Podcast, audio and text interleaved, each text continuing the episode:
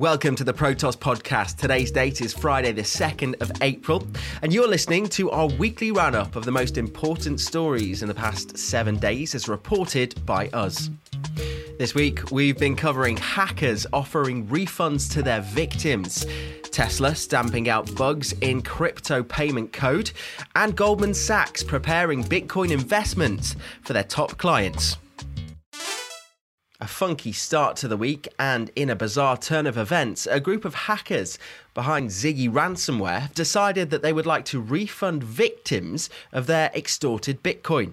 A possible change of heart, maybe, but it's not exactly the sweetest gesture going. They've stated that they would be refunding the value of the Bitcoin when it was paid rather than the raw BTC itself. Combine this with the fact that in the last few weeks, Bitcoin's price has risen by up to 40%. Currently, it sits around $59,000. We're left with a group of hackers that will still stand to make a profit from their heist while also refunding their victims a moral grey area in the criminal underworld. Ziggy was a straightforward ransomware that could lock victims out of their files until a sum of Bitcoin was paid into their wallets. An email containing a step by step guide on how to do it was even provided by the hackers, and according to some reported copies of the emails, the amount of BTC to be paid depended on how quickly you followed their demands. As to what spooked them into their criminally polite position on refunds, well, they may have been faced by a recent closure of a large botnet network, which will likely result in some hefty consequences for those involved. Or, thanks to a post shared by Bleeping Computer, as Ziggy themselves put it, we are very sorry about what we did.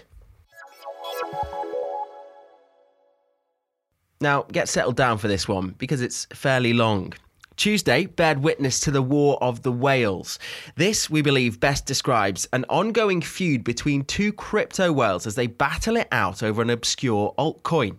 The ongoing fight has sent prices of the microcap crypto mobile coin, or MOB for short, soaring hundreds of percent after a GameStop esque short squeeze. So, to set the scene, on the left, we have our short selling whale, and on the right, a crypto fund intent on squeezing them for all they're worth.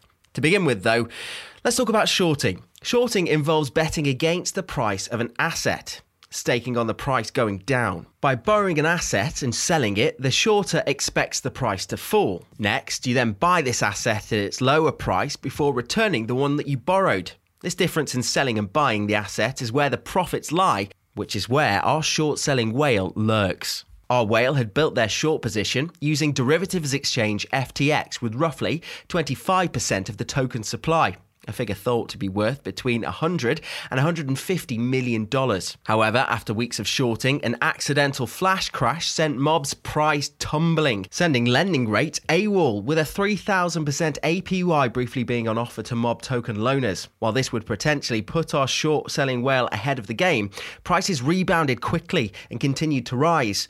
The short selling whale isn't feeling so comfortable by this point. Enter our long position. That's our second whale. During these rising prices, CMS Holdings announced that they would indeed attempt to short squeeze the whale, catch them with their pants down, so to speak. After posting about the move on Twitter, investors got behind the play. A source brushed up on the subject explained, quote, while the shorter is trying to buy back tokens to close their short, traders are starting to buy up tokens to take a long position, creating a lot of demand and sending the price up over 100% on Monday. And that, my friends, is the first shot fired. It's tricky to imagine who actually benefits in this now spiraling battle. Our source offered a few theories behind it. The major train of thought being that once our short whale was caught in the trap, they neither realised nor cared enough to try and escape it meaning CMS traders trading against the whale and mob holders will all benefit. A more crazy theory involves a plot by mob insiders to use the short squeeze to anchor an inflated price ahead of a rumoured exchange listing. Everyone benefits, similar to the first theory, alongside those interested in mobile coin. But this one is complete speculation right now. But what really caught our source's attention was why, in its current bull market, alongside possibly being listed on a more prominent exchange, would a whale take such a large and financially suicidal short position? When we reached out to CMS Holdings, they simply sent back a GIF, or is it GIF, with an abbreviated I don't know.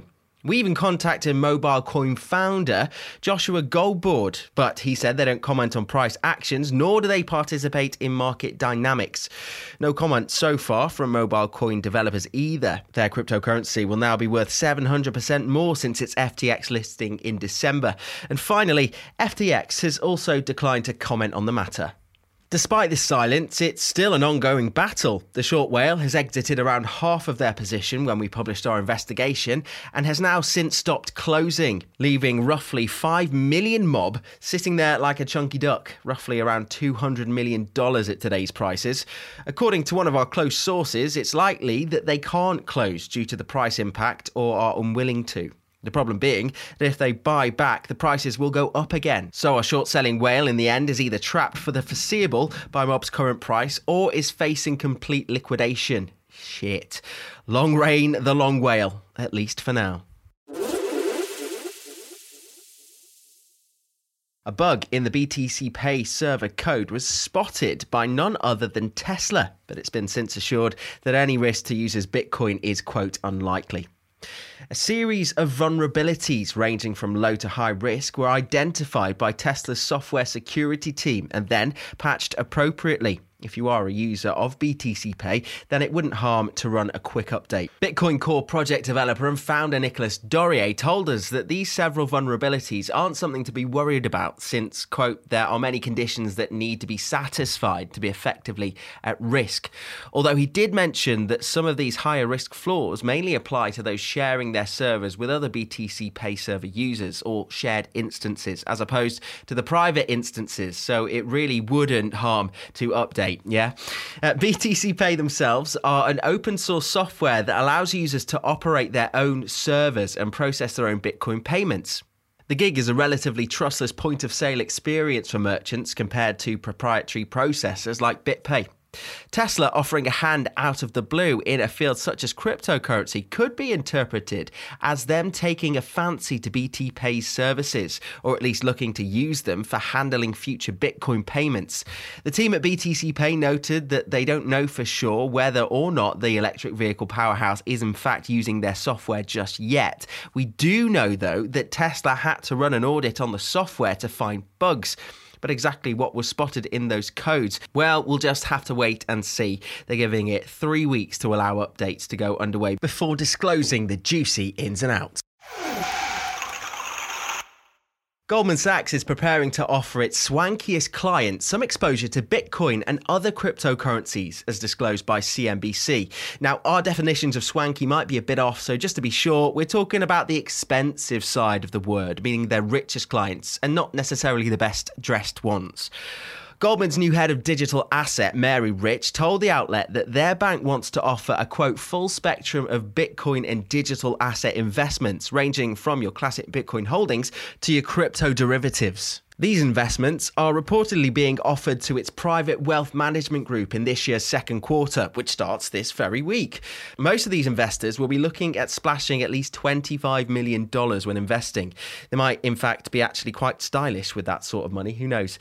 This means that the bank's position on crypto, though, has now undergone a complete 180 as they move from criticizing the crypto economy to investing in it. It's definite that their patrons approve this change though. As Rich puts it, quote, clients feel we're sitting at the dawn of a new internet, adding that the bank is looking for ways to participate in this space.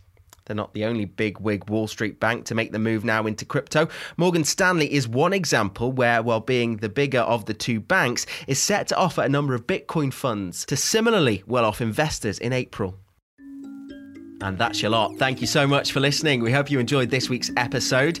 And we realise that there's only so much we can cover in under 10 minutes of this podcast. So if you'd like to get more of the stories that matter, then check out Protos.com. And don't forget to subscribe to the Protos podcast on Spotify, Apple Podcasts, or any other major podcast provider to keep up to date with our weekly roundup. That's all from us today. We'll see you next week. Bye bye.